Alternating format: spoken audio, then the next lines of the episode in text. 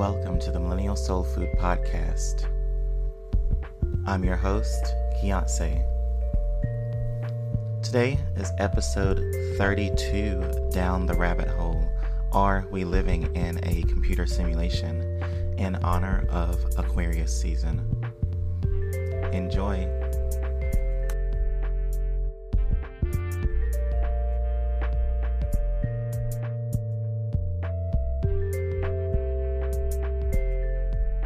Hello, hello, hello, y'all. Happy New Year. It's your girl Keonce back with another episode. We made it into 2022, y'all. I have been doing a lot of shit offline. Your girl got a new job. okay. Marketing manager for Aveda Sales at Neill Corporation. So basically, um, I am working in the beauty industry now, specifically um, working with salons. Um, Neill is a company that um, there's like a lot of different facets to it, but basically a lot of it is around salon development. And um, Neill works with Aveda um, to do education around salon, um, around salons and salon, salon industry um, different stuff like that. So that's what my, my day job is now full time. I'm so happy about it. Getting a lot of great experience. Um, if you know me, you know I love marketing, you know I love sociology, you know I love talking about everything related to society in general. So this is really giving me a really great opportunity to make a really cool impact and to create more awareness um, around different types of hair textures, around um, different types of experiences as it relates to hair, the politics of hair, um, and the salon industry. So that's just a little bit about it. I'm so happy about it. Just this uh, past weekend, we had a conference so it's called the serious business conference where um, different salon owners actually came into the city and um, there are different speakers uh, there are speakers about futurist thought and business development intercultural connect creativity and connectivity um, a lot of different stuff so i'm so excited about that. It's a really great outlet.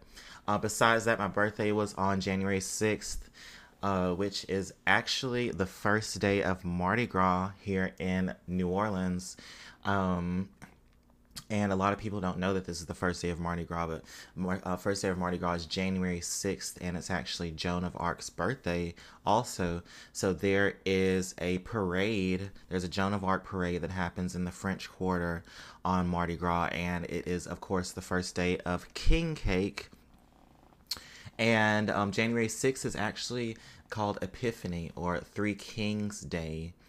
Um, also, my name actually means King of Kings. I don't. My mom did not know that, but Keon in Persian is um, King of Kings. Keon. And so Three Kings Day is whenever the three magi brought the gifts of frankincense and myrrh to um, Jesus Christ. And specifically, one of those um, whose name is Balthazar, I feel a really deep connection with Balthazar. Um, Balthazar was black, um, and according to some mythology, was also a priest of Ifa and used Ifa to figure out um, how to how to follow the North Star to find Jesus. Um, but these were very deeply magical beings. They were beings who were deeply um, knowledgeable of occult sciences. So there is a lot of esoteric meaning to Mardi Gras and to Three Kings Day that a lot of people don't really um, consider whenever they think about Mardi Gras. A lot of people think about the party and stuff like that, but this is a whole season of contemplation um, with deep occult meaning. So I, am planning to do a Mardi Gras episode at some point. You know, Mardi Gras lasts for a couple of months. I think Mardi Gras this year. When is Mardi Gras this year? Let me look it up.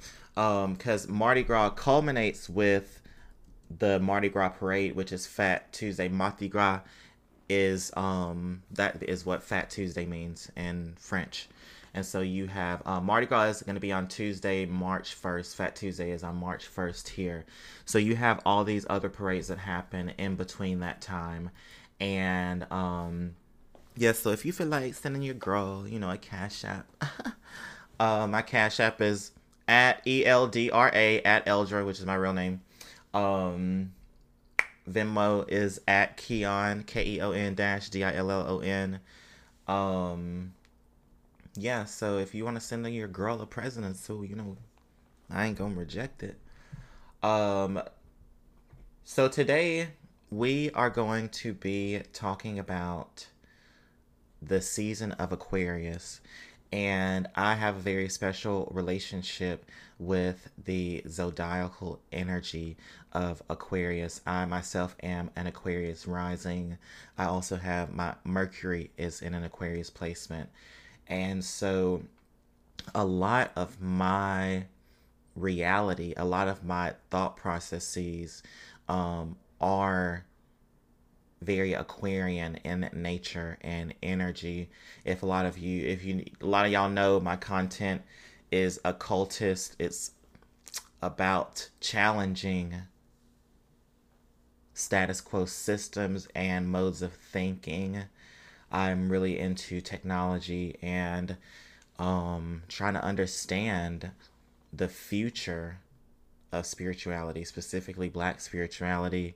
Um, what what what, it look like in the future because it's a lot of different trajectories and possibilities if you are a futurist thinker futurist thinkers do not just consider one linear outcome, one linear process that leads to one specific outcome. You have to think of this as a cone.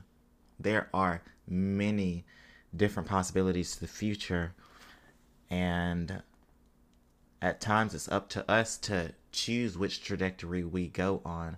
And a lot of my manifestation work, I actually heard this from um Guru Jagat. Um and let me I need to look her name up. I know it's Guru Guru Jagat. Let me see. Yes, Guru Jagat. Rest in peace um, to her. But she actually um, mentioned this type of reality manifestation where if you have a goal in mind, let's say for instance, I I this job that I got was a dream job. I did a lot of manifestation work. I was really put in in contact, in synchronistic contact with individuals who were integral to me achieving this goal. But I had seen maybe like six months ago where she did this talk and it was about um, manifesting your reality. And she said, Imagine yourself doing a visualization exercise where you imagine yourself out of an infinite amount of possibilities and opportunities, you are going down the trajectory that helps you fulfill a specific goal. Of course, I'm not talking about a goal that's like negative, you know, in nature, but a goal that is in alignment with your your higher level of self-actualization. So, imagining yourself on a specific trajectory in the future is a great way to hone in and a great way to I guess make a call to the universe um, because a lot of times with manifestation, you don't really need to specifically worry about the process. It's about the end goal. So that really made me think about that. But anyway, that is what futurist thinking is. And that is also a way that you are using your technology. You're using your consciousness as a form of technology to manifest. And so I think of the season of Aquarius. I think of Aquarius, even in occultist terms means understanding how to work with higher energetic forms and innovate on the ways that you are manifesting um, manifesting in your reality because uh, the goal of a magician is to get better at the skills of manifestation of manifestation the type of manifestation that is in alignment with the will of your higher self of your higher guardian angel as um the folks in Hermetic Kabbalah say. So, um, Aquarius season begins on January 2nd and it lasts until February 18th. And so, with the theme of this show, I'm going to go over what Aquarius is. We're going to do kind of a deep dive into that archetype. And then I want to go down the rabbit hole a little bit. I want to I want to do some exploration. And so I actually found a talk um from this person named Donald Hoffman and it's on evolution or it's on evolution game theory, evolutionary game theory. And basically this dude is a scientist who um proves or talks about the fact that we live in a computer simulation. So I'm gonna um link in the um in the show notes to this specific episode, but this was an episode on Sean Kim's S E A N Kim K I M. Um, it was on his YouTube actually, and um, it was on his YouTube channel. And Sean, they went down the rabbit hole. The whole talk is about an hour and thirty minutes, but Sean when I tell you, honey, honey, when I say they went in deep, they went in deep. And so we're going to do a, a, little recap of that. Um, and we're going to extend this out into understanding how this fits into the context of the occult. So sit back, you know, get you a little cocktail, get you a little herb, whatever you like and get prepared to dive into this rabbit hole. Okay, honey, honey, honey. So we're gonna take a little break, little five second, little five second break. We're gonna have a little chill music, and then we're gonna dive deep into the significance of the season of Aquarius and what it represents as far as um, a basic psychostructure, um, a basic um, facet of um, our soul, our personality. All right, all right, all right. So now we are ready to discuss Aquarius season. Um, but before that, I, I found it quite befitting to talk about some directions that I'm going to be going in with my content. Um, so I've really had Afrofuturism on my mind and specifically exploring um, the ways that mysticism fits into Afrofuturism and Afrofuturism is all about conceptualizing the um, place of um, black people in the future, in the future of society. A lot of times, in a lot of mainstream um, literature, um, sci fi literature, sci fi media, um, sci fi art, black people are missing in that, um, in the equation. The pre- or we aren't really represented a lot of times. and so I feel it is kind of my calling to um, really think about the ways that um, black spirituality fits into the future. And so this episode is kind of like kicking that off. So I'm going to be exploring different themes related to Afrofuturism, going to be um, looking at different types of art. Um, and talking about the spiritual elements in those, um, hoodoo is a very Afrofuturistic um, system of, I would say, system of spirituality and magic. It has a very flexible kind of cosmology. There's not just one set of one pantheon of gods or deities that um, or goddesses that um, goes along with hoodoo, but um, hoodoo is all about using technology technology that is timeless, timeless techniques, timeless um timeless methods for manipulating energy for a certain kind of outcome. Um and so hoodoo is very futuristic. So we're taking hoodoo into the future. Period.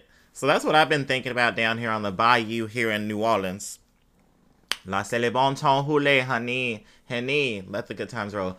Okay, so let's take a deeper dive into Aquarius. And I am going to be looking at some different articles uh, specifically Times of India. I love their description of Aquarius, of the Aquarian personality type. And so, um, with astrology, as I mentioned earlier, I really like to think of astrology as representing um, a kind of holistic model of different personalities um, of the human psyche. And those manifest differently, you know, differently in different aspects of the birth chart, different um, parts of our personalities. So, this is just one specific part. Uh, so Aquarius is the 11th zodiac sign and it's symbolized by the water bearer. And this is a symbol of the gods bringing essential nutrients to the earth. So Aquarius people are advanced, self reliant, clever, exceptional, and optimistic. And so the most notable characteristic of Aquarians of Aquarian people is a lofty vision for um, our own future as well as the future of society. Aquarians are forward thinking people who want to make the world a better place, and so their acts and viewpoints are guided by their empathy and strong sense of fairness. So, Aquarians are at once very empathetic, but also wary of people and like to keep a certain amount of distance um, and that is characteristic of air signs, definitely. But also with the water, I um, feel that that is kind of what makes makes the um, Aquarians empathetic. Um, so yeah, Aquarians are very concerned with the advancement and progression of of the mind of society and moving beyond old and outdated um, ways of thinking. So, as many of you know, we're moving into the age of Aquarius, actually.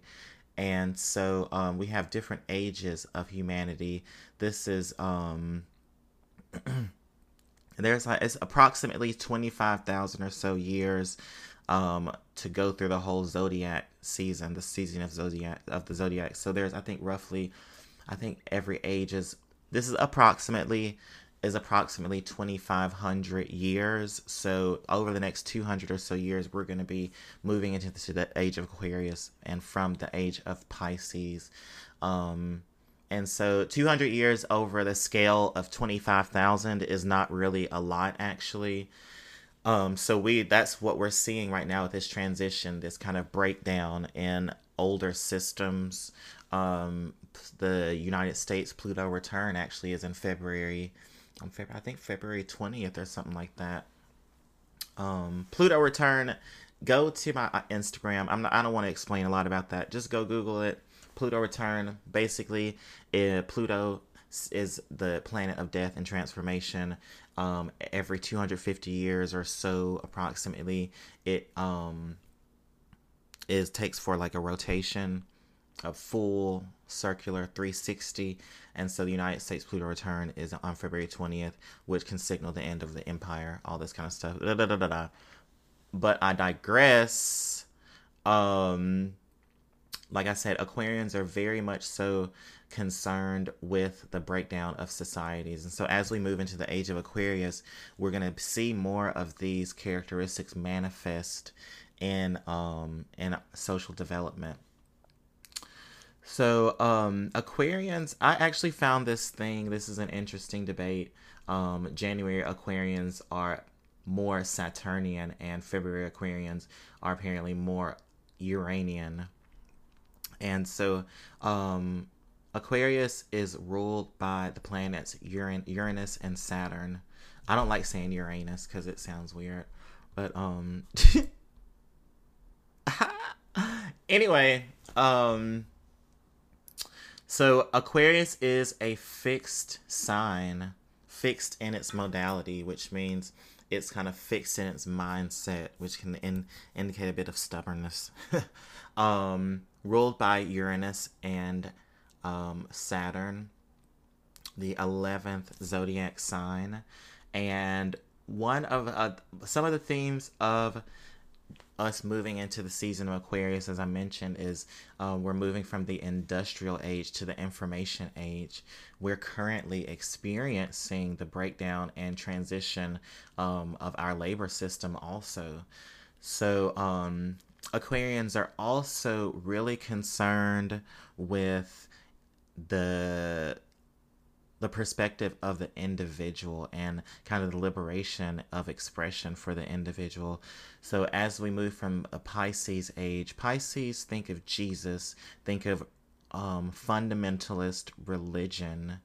Um, Pisces, if we're looking at the shadow aspect, um, can really symbolize manipulation on a spiritual level. So if we think about the the most widespread religions um, that have grown over history, over thousands of years, Christianity, Islam, Zen Buddhism, those have also been mechanisms for um, global colonization, which has been quite violent. And this is a kind of flipping religiosity on its head to um, tap into the fears, to tap into the um, the underlying, I feel like instinctual fears of members of society, and so a lot of our labor relations are um, structured around this of around religion, Catholicism. The church has a huge hand in the economics of society, how money moves through society. So, um, in that context, we are moving from the season of Pisces, of the age of Pisces, as we um, see people move into different types of spirituality, more liberated, quote unquote, forms of spirituality, more spirituality where you don't necessarily have to go to a church, where you don't have to go to an institution, where you don't have to go to another individual who who quote unquote has a deeper connection to source than you do. So as we see with hoodoo, as we see with occultism, as we see with these um, esoteric metaphysical studies, um, it's about a deeper dive into your own individual power and how to tap into different energetic forms to to make a new reality happen.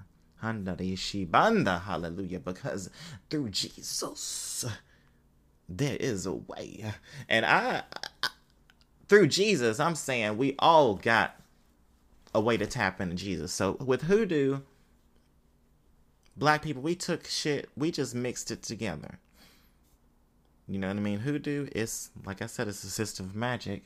It's a system, an occult system of magic to manifest, and you're doing that through the energy of Jesus, which is a connection to source. So you can think of these religious figures as just different codes for tapping into the program, into the more transcendent program. So speaking of programs, Henny, are y'all ready to dive down this rabbit hole and talk about some theories around how we actually live into and we actually live in a computer simulation. And so this is timely because y'all know about the matrix. Um i think the 20, 20th anniversary was literally um two years ago now and they just came out with the fourth one. And so y'all could let me know in the comments or let me know like in a review or something like that. Um like a five star review you know leave that review on itunes honey. Um was the matrix really created by a black woman? Because i see that she's been that i think i did i saw i think i saw where there's a talk that she did but i don't know. Um did she really or is it fake? Because i want to lean on the side that she did but i i'm seeing a lot of conflicting um stories. So i don't really know someone email me email millennial soul food m-i-l-l-e-n-n-i-a-l-s-o-u-l-f-o-o-d at gmail.com and let me know let me know um if the matrix was actually created by a black woman. But um so we are going to be r- diving down this rabbit hole. Do we live in a computer simulation? How do we know that we live in a computer simulation? How do we not know that we don't live in you know so let's take it. Let me let's take a little break. We're gonna put the calming music on again, and then come back, and we're gonna discuss what's the tea. What's the tea with Donald Hoffman and this evolutionary game theory? Hmm.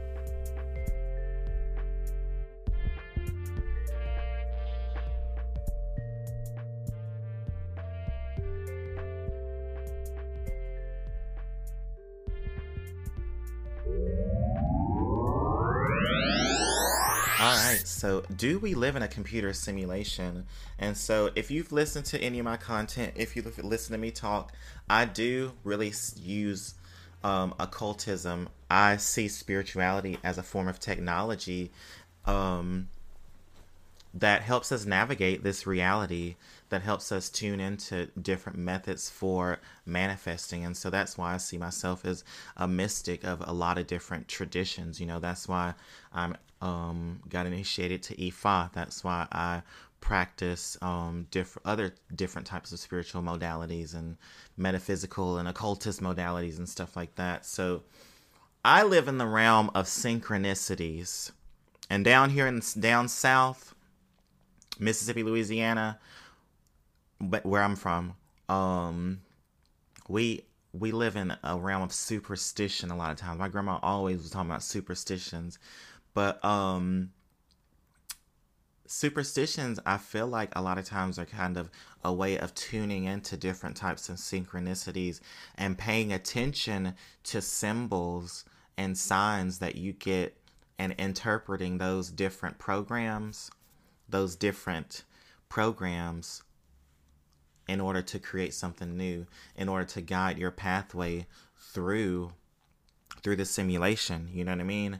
So with occultism, with connecting with spirits, with connecting to your holy guardian angels, with connect with to your your holy guardian angel, with connecting to your ancestors, you're connecting to a form of um energy that you want to guide your actions. So this is information. You're connecting with a certain type of data. Um and so yeah, that's just basically what it is. hey, y'all, this is the we about to go deep into the rabbit hole. I'm telling y'all, honey, honey.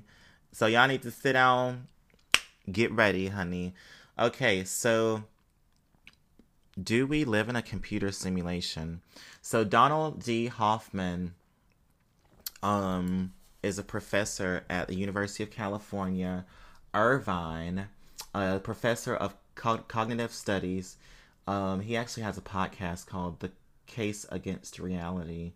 Um, but he was on Sean Kim's YouTube page. And like I said, I'm going to put the YouTube video in the show notes. But essentially, he does say that a computer simulation is sort of a reductionist theory because it's kind of like how do we even know what the simulation is a computer simulation that's still based on kind of um our human perspective you know what i mean so i'm going to go through his talk a little bit that talk was an hour and a half but i've condensed it into a few minutes probably or I've taken several of the most important concepts and kind of written them into some notes here. So we're going to be talking about evolutionary game theory. And so if we think about all of reality, we if we want to understand if it is a computer simulation, we need to look at the nature of it. We need to look at where it manifests from. You know what I mean? We need to look at, at the environment. So that's what evolutionary game theory is looking at is understanding evolution within the context of what might be a computer simulation. And so that's why it's essential to understand the evolution of genes. That's why it's, uh, it's uh, essential to understand um, genetic evolution because genes are the basic data points for reality the genes make up the information that compose our reality. Our genes make up our body. They make up the our retina. They make up our retina. They make up this technology that we use in order to perceive this holographic simulation. And so um, essentially, he says that according to a lot of theoretical models, there is a probability of zero that um the structure of reality is objective. So we are not actually perceiving what reality is. And so, as I mentioned, our eyes, our bodies are attuned to a certain electromagnetic frequency.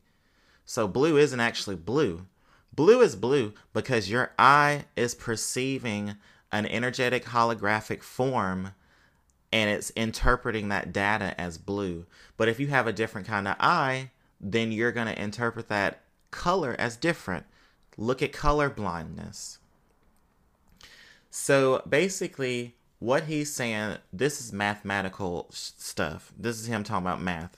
So I'm I'm I'm also trying to keep my language at a certain level because I don't want to just start using a bunch of a bunch of jargon language. So they are using math in order to infer on these possibilities um, on the structure of reality. And so there's a probability of zero that we are perceiving an objective reality right now.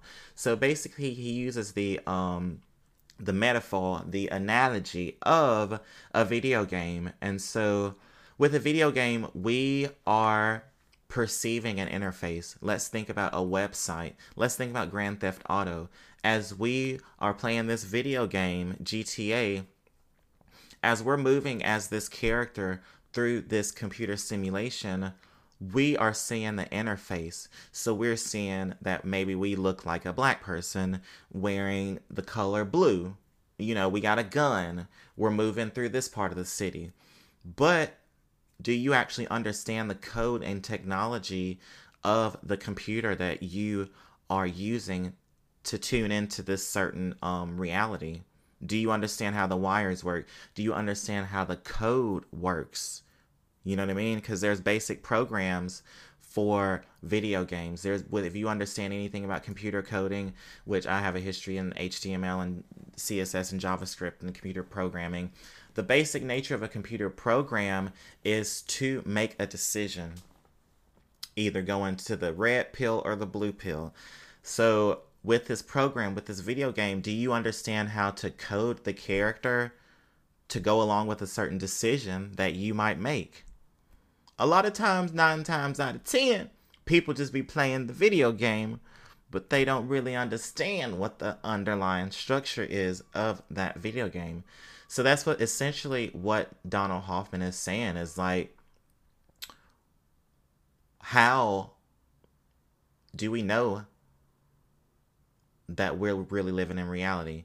He's saying we are basically playing the video game, and what we're perceiving is the interface and what his science is trying to do.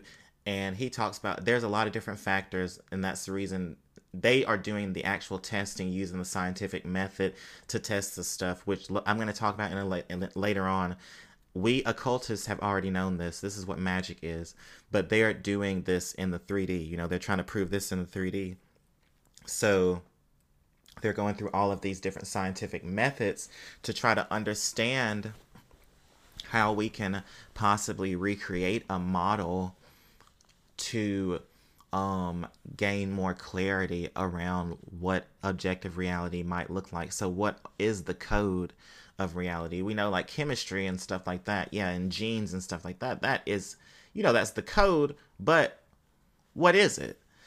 So, he goes on to talk about um, some examples of how we are conditioned to automatically just believe that all of this is real. And so he talks about um, developmental psychology and children and consider object permanence. So, object permanence is developed um, almost fully by four by, by the time a baby is four months old. So, object per- permanence is basically um, the belief that we have, and these so the belief that we have okay so with these kinds of concepts these are kind of like i guess you could think of like ontological concepts so these are basic truths that we believe that structure our reality and object permanence is a part of this so object permanence is our belief that different parts of our reality um, exist independent of our seeing them if that makes sense. So think of the baby, and we have a doll. So at a certain part of a baby's development, let's say two months old, if you have a doll in front of a baby and you're like, here's the doll, and then you put it behind um a board and hide it from the baby, the baby thinks that the doll has just disappeared. However, over the course of time, and they, I think, at four months old, generally for the um, average child, at four months old, a baby is gonna know that that doll is behind the cardboard. They're gonna know. They're gonna have already um, picked up on the concept of object permanence and they're going to understand that the object didn't disappear it's just behind the object didn't disappear just because they don't see it. So we are conditioned to believe that different parts of reality are true.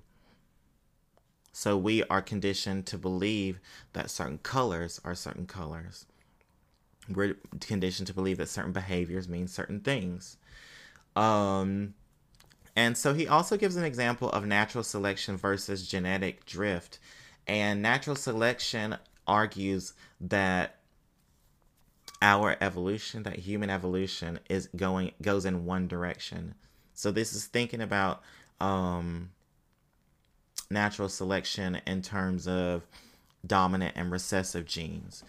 Sometimes with natural selection, they say that we go with the selection that makes us stronger and endure more or whatever. But genetic drift says that sometimes genes there's a variation in genes. There's a gen, there's a variation in this information. And so sometimes a gene can just go a certain way. Let's say with um, the population i think they're like aboriginal or something like that um, a population of black people that have blonde hair. That wasn't really necessarily a form of natural selection for survival. That's uh, that could be an example of genetic drift, where the genes just drifted to another place where it produces blonde hair, but that was emphasized because these people live in a more isolated region.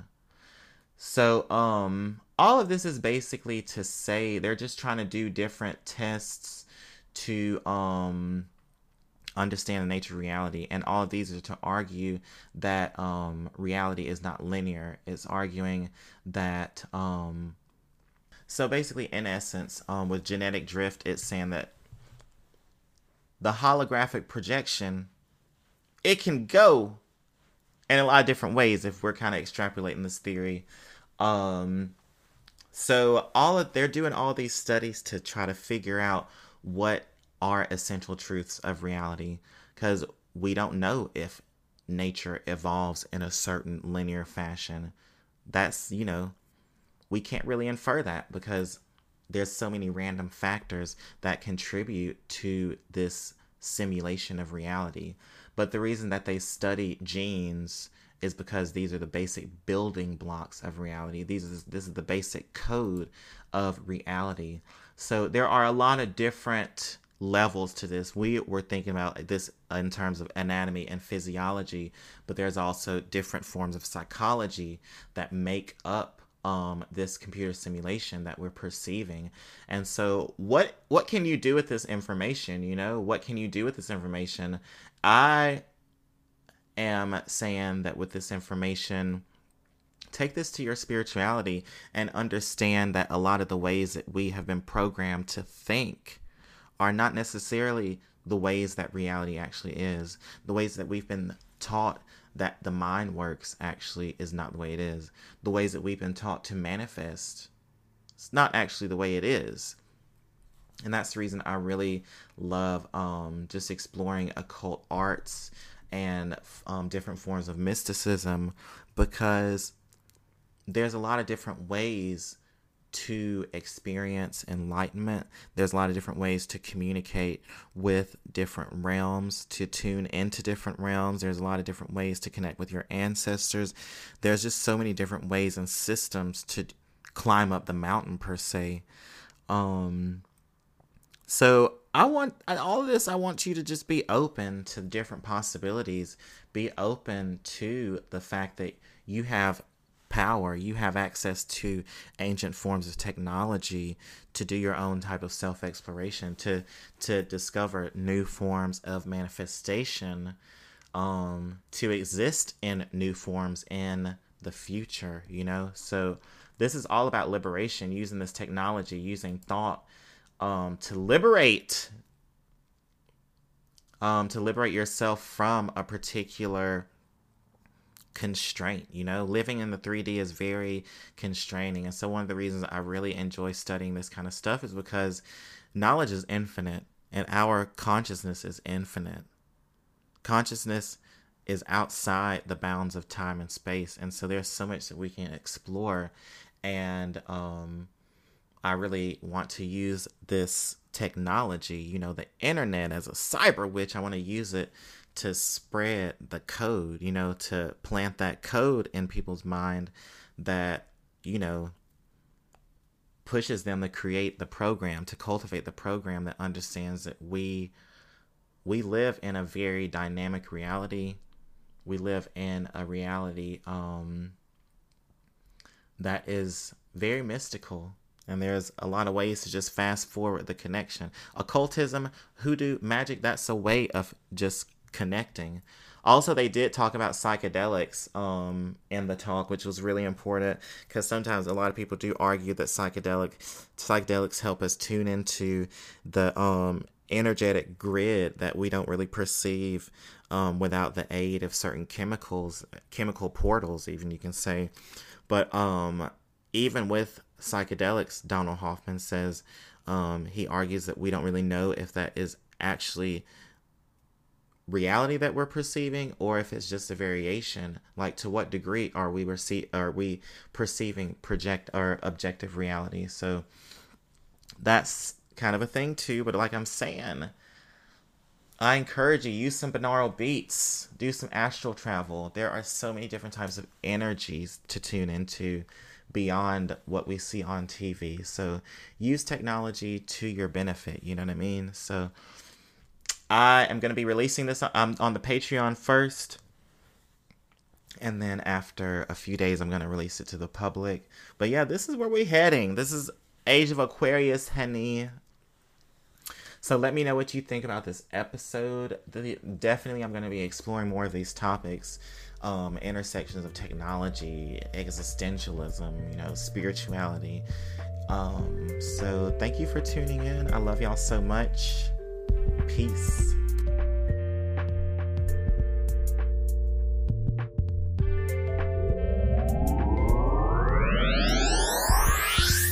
Thank you so much for listening. Um, I will be posting this first to the Patreon, so I will be having some um, episodes of my podcast that are exclusive to my Patreon. So I will be posting this first.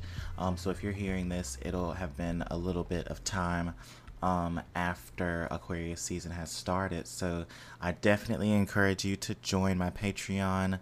Um, that's patreon.com, P A T R E O N dot com slash M I L L E N N I A L S O U L F O O D, millennialsoulfood.com.